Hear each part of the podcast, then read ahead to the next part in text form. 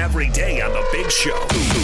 What? Gordon and Jake want to keep you up to date on all the action, all the newsmakers, and all the big opinions on the Zone Sports Network. This is What's Going On on 97.5, 1280 The Zone and the Zone Sports Network.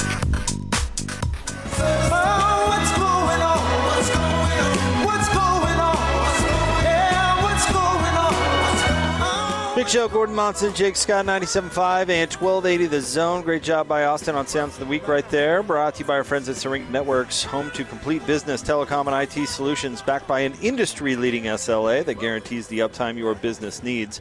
It's effective communication for 21st century Utah. Get started now at syringanetworks.net.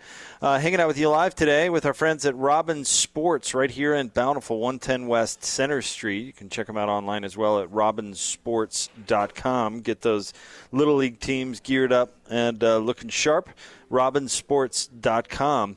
Gordon, it's time for what's going on, and uh, we uh, take a look at the big headlines, the big opinions across the Zone Sports Network. Usually, we take a couple of uh, clips from the other shows. Today, we're going to play.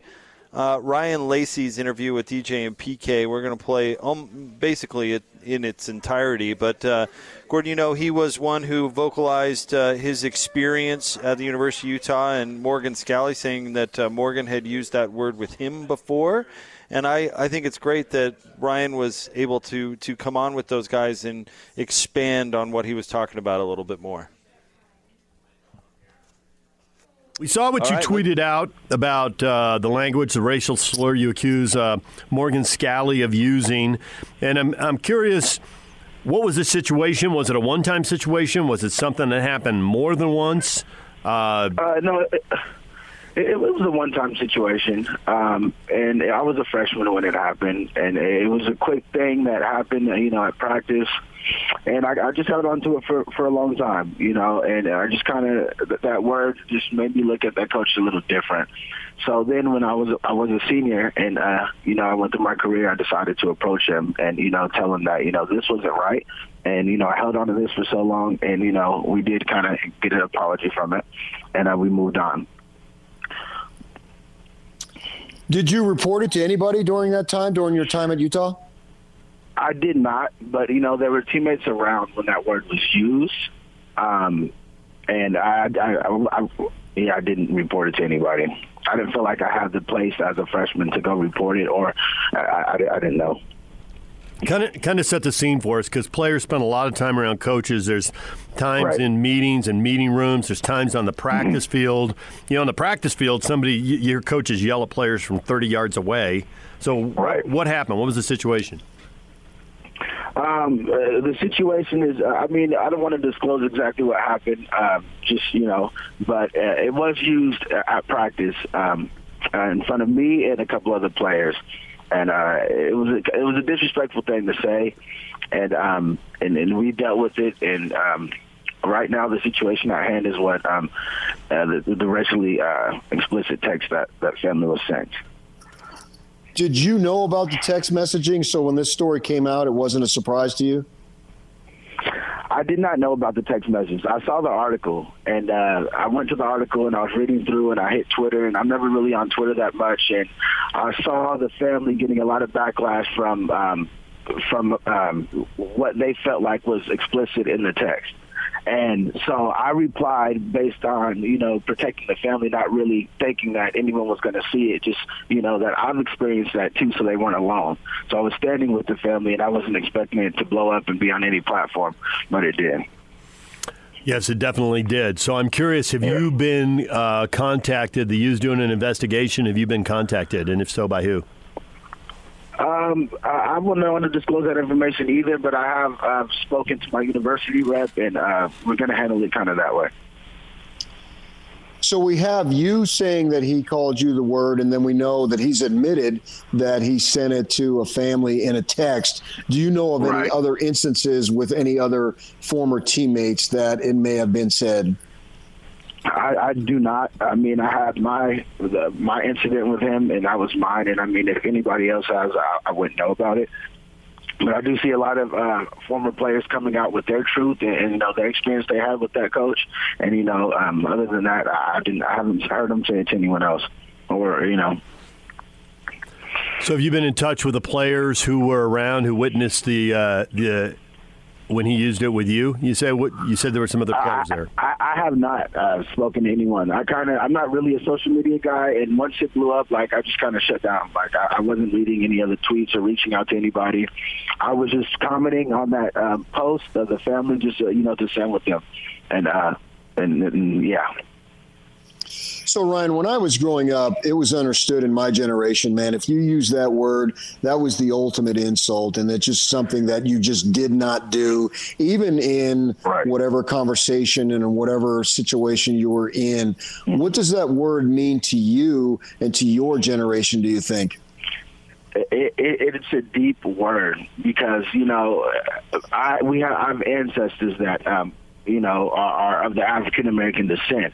And if that word was used around my grandpa, it, you know, back in, you know, it's just something that it's not okay at all. Uh, to me, you know, whether it, the word is used a lot more loosely now by a lot, a lot, a lot of people, but to, to you know, from a you know white coach perspective, to call another black kid that is is the ultimate disrespect in my book. Um, but that that word is it was it's not even used. My dad won't even let me use that word in my household. So that's the kind of how deep it is for my family. But it, it's it, it's way deeper than the word because the word has a lot of history behind it. You know, and the history is not good history. It's history of oppression of, of our of our people, and that's just something that you don't do. You know, and and that's what it is. Ryan Lacy joining us, former Utah defensive back. So, some of the players who have come out uh, have spoken about uh, both to us, but to other publications as also have said, uh, in their opinion, in their interaction, uh, you know, there are issues with Morgan that need to be addressed, but they don't right. want to see him let go. Is that how you feel, uh-huh. or you feel differently?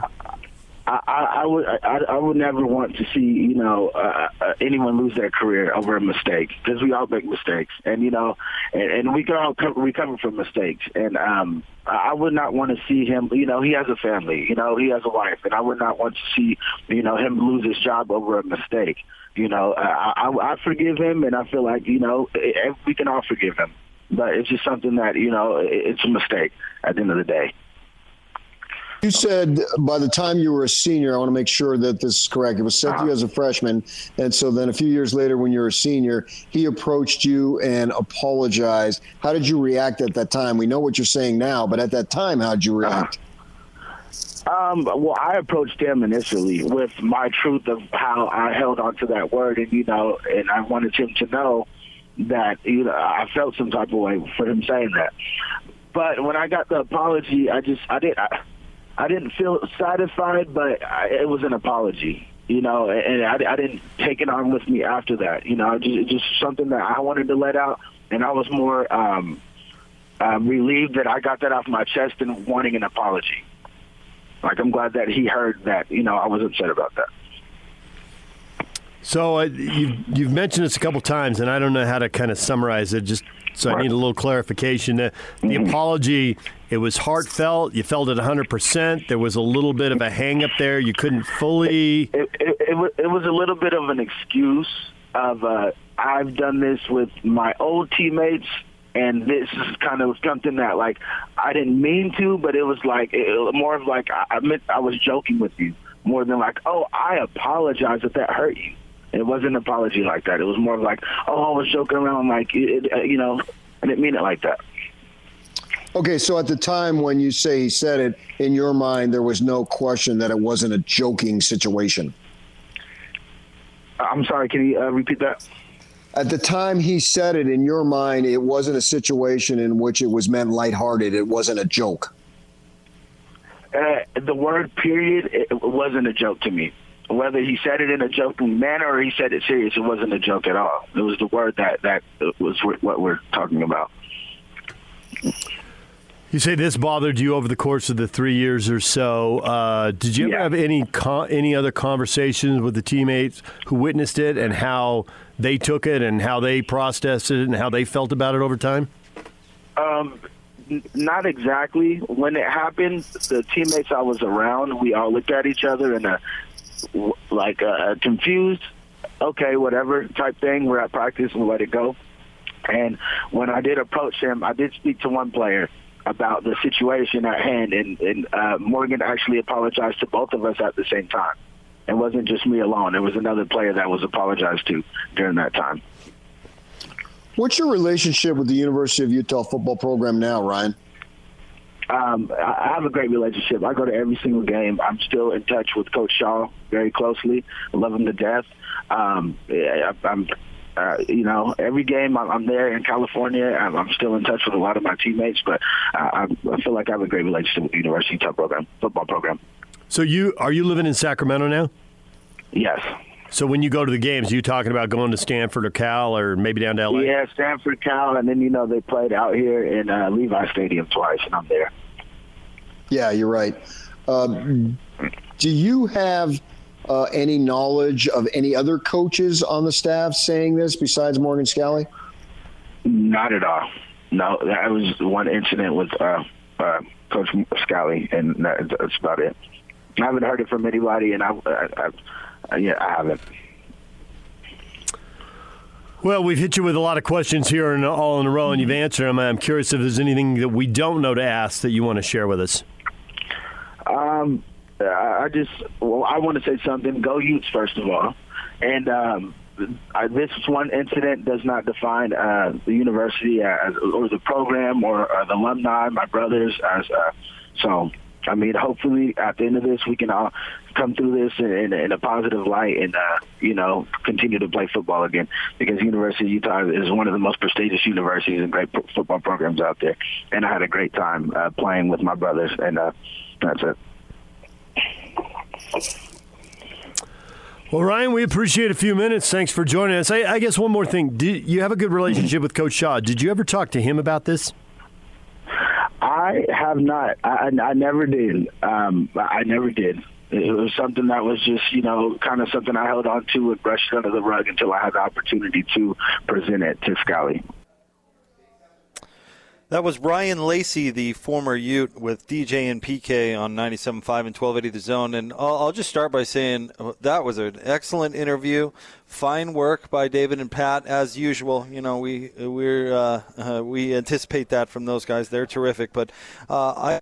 Uh, good for Ryan for coming on and, and talking about his experience and his feelings, and he answered all those questions. I, I thought um, I thought he really um, had strong words and communicated them very well. I'll agree with that, and I think that uh, he. It's good to hear him come on and explain that because anybody who heard that, I think, would find him to be credible. Um, now the question becomes if if Scalley used that term more than once, um, what does that mean for the review? Well, DJ asked him that question if he had been contacted, and Ryan said, "You know, I'm, I'm I've talked to my university rep, and we'll leave it at that." So, mm-hmm. um, you know, the, that's yeah. the point of this investigation uh, by whoever it is that's doing the investigating is to uh, get these experiences. So, I, w- I would uh, I would assume that that includes Ryan Lacy. I wonder if, as a part of that review, the people that are uh, I don't know how the individual feels who the text went to or his family, but I wonder if it makes a difference. You heard Ryan say that he wouldn't want to see anybody lose their job over over this. I wonder if that makes a difference. Uh, I don't know, but I, I did like his motivation for saying something. He said he was trying to defend uh, the the family or to defend the tweeter or whatever that was getting some pushback. So he shared his experience out of a sign of support. So, yeah. Anyway, I, I thought so, that was so. if this happened twice, does that does that uh, is that convincing evidence that uh, would uh, be damaging for uh, for Morgan? Um, I don't know. I don't know. That's the thing. I don't know what standard they're operating under. Yeah, yeah. you know, we, you and I talked about how we'd look at it. I mean, I, I still think that it comes down to the bottom line of can Morgan do his job effectively. I mean, Mm-hmm. and we can we can look at that a little bit more clearly. But I don't know, Gordon. I don't know what the I don't know what the standard is. Well, the Uh, fact all that he, we are the live. Fact that, the fact that he used that term um, uh, more than one time, uh, I, I think, is an indication that something needs to be corrected. And uh, maybe that was clear with just one instance, but uh, now that we know of two, if you believe him, then uh, yeah, uh, this this message needs to be sent clearly. Uh, and I, I don't have enough information in front of me to, to make the judgment myself, but it is to be taken seriously. And Morgan uh, said in his apology that he had learned and that he's not a racist, um, but he's used a racist term if these guys are telling the truth uh, on multiple occasions. So something needs to change for sure. All right, Brent Sobleski is going to join us coming up next. He covers the NFL for Bleacher Report. I'm hanging out with my friends at Robbins Sports. We're here in Bountiful, 110 West Center Street in Bountiful. Very easy to find us, and uh, our friend Jason joins us once again. And uh, Jason, uh, I love it that you guys do so much good. Uh, for uh, you know kids in sports, we were talking about it a little bit before the show. It's important. Sports is important in our society and uh, for everybody, including kids. It is. It's it's such a big part of uh, of our culture. I think in uh, not only here in Utah but across the country, um, sports are uh, kind of that safe zone where kids can go. They can learn. They can be um, you know learn from excellent examples, hopefully, of coaches. And uh, get to participate in team activity where they learn so much, um, all the ins and outs of life not just sports and X's and O's on the field. And it's good to have it back. It's it's starting to come back slowly, um, but uh, but we're seeing it, and we're seeing these teams out on the field, so it's good. Gordon, do you need a new pair of uh, football pad pants? Because uh, I'm looking at some that have your name on it. Uh, I, I don't particularly need that uh, for Okay, me, but right. I'm sure Just there are many teams out there who do. Do you, uh, And- and you Jason? guys- Jason, do you do you service nationally, or is it mostly local business? We do service nationally, so most of our business is local, um, but we do have several customers that we work with across the country. Obviously, I talked a little bit about our online platform. We do have robbinsports.com, and we service people from all over the country, and quite frankly, from several different countries that are buying product online. Uh, however, we also work with a couple groups and uh, businesses as well that are outside of the state. Um, that's one thing that we can that we get into a little bit is some cor- corporate apparel, and um, and so we've been able to work with uh, businesses and then even um, a a company that produces and has um, has produced a a documentary film, and so it's been a really cool Wow. process going through that as well. That is cool. And but one of the benefits is of you being right here in Bountiful, as you mentioned earlier on in the show, is uh, it's not just a click a button and cross your fingers and hope it shows up in the mail okay. You'll take everybody through the whole experience, make sure it's looking sharp and cool. Yeah, we're right here in the heart of Bountiful. We love it here. Grew up here and uh, played sports uh, here in, in Utah, and uh, and so that's what we tried to do. We tried to build a a little bit of a, a space where people can come in. We get teams in here to do personal fittings, um, so it's kind of nice. A coach can bring the team captains, and they can try something on, feel it, touch it before they actually Sweet. place the order. And then if it's an equipment piece, uh, we're not a, a giant retail uh, store as, as you you can see here, Jake. Right. Um, but we do have a few pieces here and there. So if there's a high school uh, football player looking for a helmet, um, we've got several that are here available that they can actually try on and fill it. Because if you go and order a helmet online, you can order from several different companies and it shows up what if it doesn't fit Right. well, most of those companies have a no return policy so unfortunately this young player or their parents are stuck with a very expensive helmet and they don't know what to do with it so come in you know we have a, a couple demo units that you could try on uh, we'll make sure that they're sanit- sanitized and taken care of before you do so and uh, place the order. A couple weeks later, it comes in exactly what you want. Love it. All right, 110 West uh, Center Street here in Bountiful. Uh, robbinsports.com or here's the number 801 224 4418. That's 801 224 4418. Find out what Robbins Sports can do for you. Jason, thank you, sir. Thank you, guys. All right, we'll have more Big Show coming up next 97.5 and 1280 The Zone. Take out the papers and the trash, or you don't get no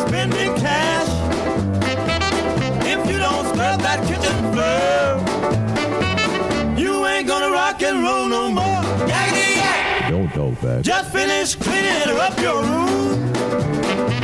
Let's see that dust fly with that broom. Get all that garbage out of sight. Or you don't go out Friday night. Yakety yak. Don't talk back. You just put on your coat and hat. Big Show, Gordon Monson, Jake Scott, 97.5 and 1280 The Zone. Gordo, let's talk a little NFL football. Let's get out of the Sprint special guest line. Sprint, they make it safe and easy to get what you need online. Visit sprint.com for online services and local store availability. He writes for the Bleacher Report, covers the NFL. He's our friend Brent Sobleski on The Big Show. Brent, how are you? Afternoon, gentlemen. Thank you for having me. And just like everyone else, I'm just trying to survive the apocalypse. Yeah, right. No kidding.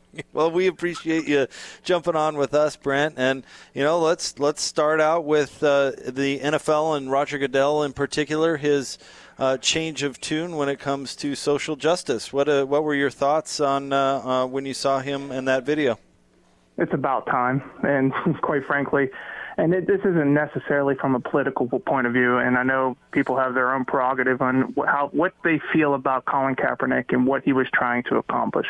At the same time, there, there was clearly an active effort by the league not to have him sign. Now, I'm not saying that they necessarily sent out a memo that blackballed him or anything along those lines, although they did pay him out, pay out once he sued the league. But at the same time, when you hear some of the excuses that are coming out of coaches when his name is coming up again, specifically Pete Carroll within the past 24 hours, it's just flabbergasting how little they're prepared to answer a question, a very simple question about why there was a legitimate quality quarterback on the market and yet nobody would sign him.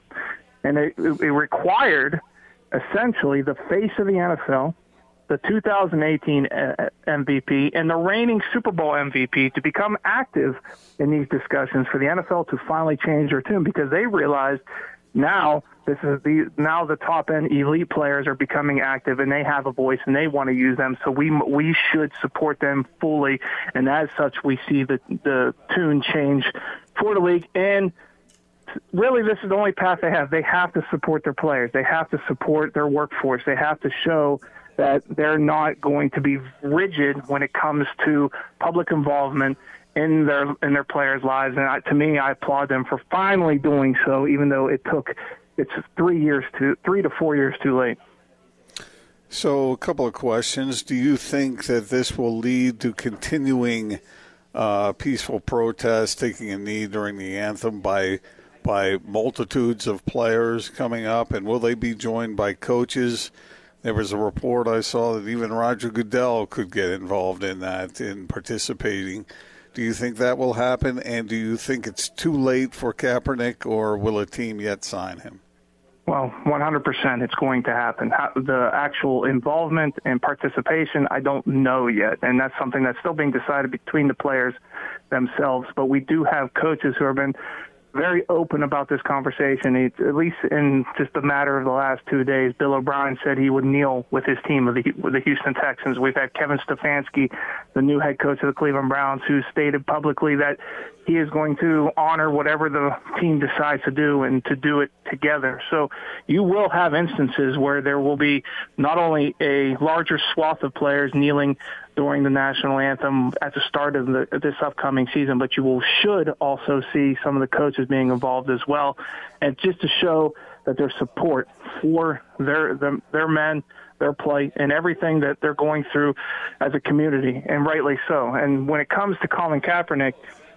I do not believe he will be signed, and it's mainly because of timing at this juncture. You know, when you are now four years removed, essentially, from the last time you played any meaningful football, and as such, you can legitimately rationalize not signing him as compared to a few years back when he could, would have been a legitimate option for multiple teams considering just for trying to think of a nice word here the riffraff that was signed to be backup quarterbacks in the last few seasons. And so if he may get workouts but if he doesn't show up and look like the same Colin Kaepernick we grew accustomed to before he was out of the league there's now rationalization to not sign him Brent Sobleski is with us, uh, covers the NFL for Bleacher Report. And Brent, amidst all this, there's, oh, I don't know, a global pandemic still going on. and the NFL has been pretty, you know, determined that uh, their season is going to proceed with, uh, you know, uh, without a hitch.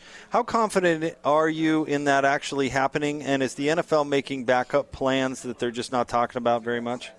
Well, I'm 99.9% sure that uh, the season will happen in some form or fashion. Now, the question from that point is, will it continue and will it conclude more so than will it start?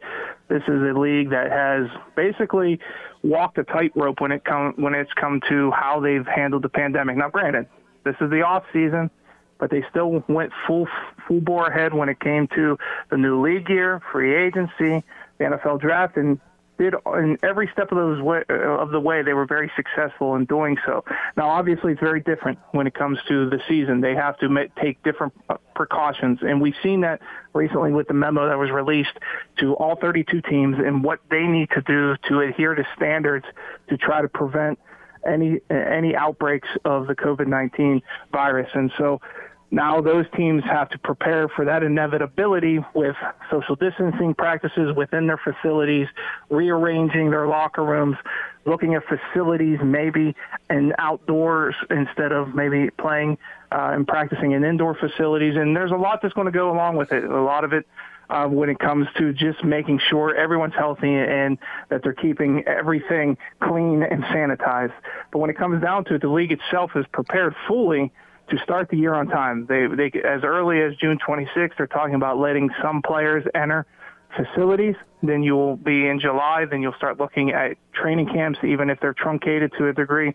And within the the schedule itself, and this is what a lot of people I don't think realize. If you look at it specifically, once you get past week one, once you get to weeks two and three, the way that the schedule is set up, the majority of games aren't division games, so they're not necessarily as important to playoff races. As such, if there's some type of major outbreak that occurs during week one, because of all the players, you know, being physical, sweating all over each other, and just the rigors of the game unto itself, they can basically wipe out those two weeks to allow players to step back, get healthy, you know, quarantine themselves, and then potentially resume the season again. So there are there are things built within the schedule. There are plans that go uh, that defer from your regular setup of the regular season.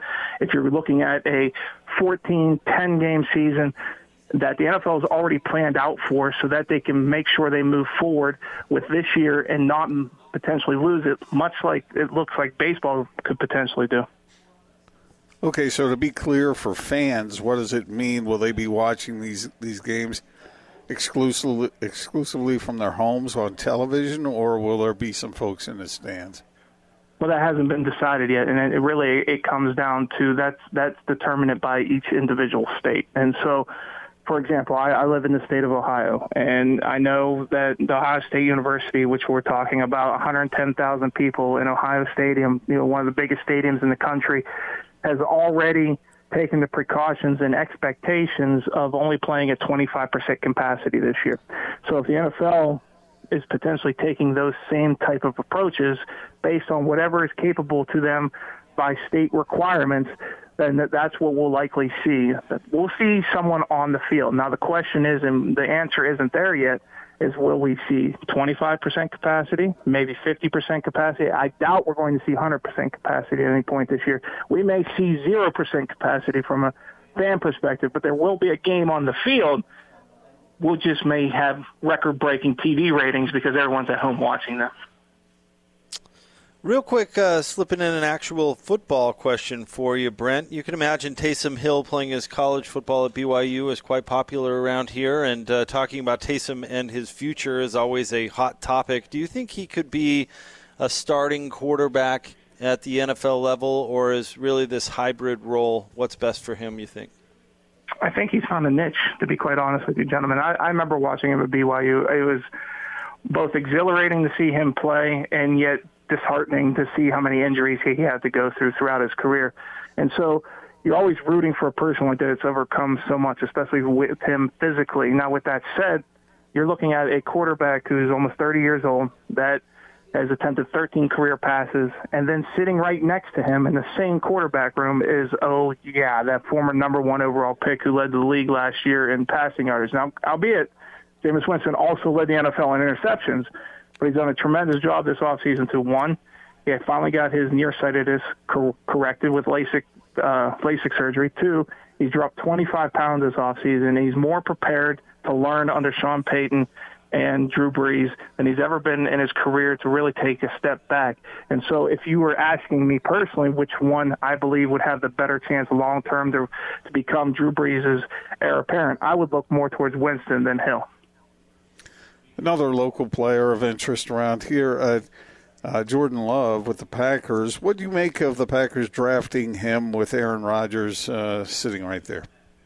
See, I don't. I never had a problem with the actual selection of him in the first round. If you believe that he can be a potential first round, or, or excuse me, franchise quarterback, then you make that investment because you know that long term, Aaron Rodgers has four or five years at most. I mean, you don't want to really playing for anything longer than I understand, you know, Tom Brady's going to be 42 and Drew Brees is going to be 41, but at the same time, there are exceptions to the rule rather than what we generally see at the position. So when you know that his, his time is coming to an end and you see that potential and another prospect and have an opportunity to select the quarterback position of the future, you do so. The issue with what Green Bay did wasn't necessarily that they took Jordan in the first round. It's what they did beyond that point without really addressing their biggest need on their entire roster, which was wide receiver, which is would have been beneficial to both Rodgers and Love long term if you would have invested in a secondary wide receiver to go along with with Davante Adams. Now you're building a great cockpit so to help Aaron Rodgers in the short term compete for not only playoff spot, division titles, and maybe a Super Bowl, but allow him to grow up together with your quarterback of the future. And to me, that's where the biggest mistake is, especially when you consider this year's NFL wide receiver class, draft wide receiver class, was the deepest in history. And that's not even me being hyperbolic. That's statistically true because through the first three rounds, you have more wide receivers drafted than at any point in NFL history. And if you can't find a quality option at that point, you might be doing something wrong. Brent, always a pleasure to have you on the show. Thank you very much. Thank you for having me, gentlemen. I appreciate it. That's our friend Brent Sob- Sobleski. He covers the NFL for the Bleacher Report. So uh, fun to check in with him on uh, obviously a lot still going on. You know, the NFL really does dominate year round, doesn't it, Gordon? It's always a really, hot topic. It does. It does. It is uh, America's game. Yeah, no doubt about it. All right, we'll get to a Mountain America market update coming up next. Howard Beck at the top of the four o'clock hour. Thurl Bailey is going to be on the show at five.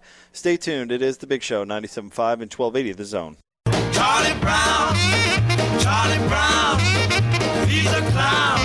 That Charlie Brown, he's gonna get caught. Big Show, Gordon Monson, Jake Scott, 97.5 and 1280 The Zone, hanging out with our friends at Robbins Sports here in Bountiful, 110 West Center Street.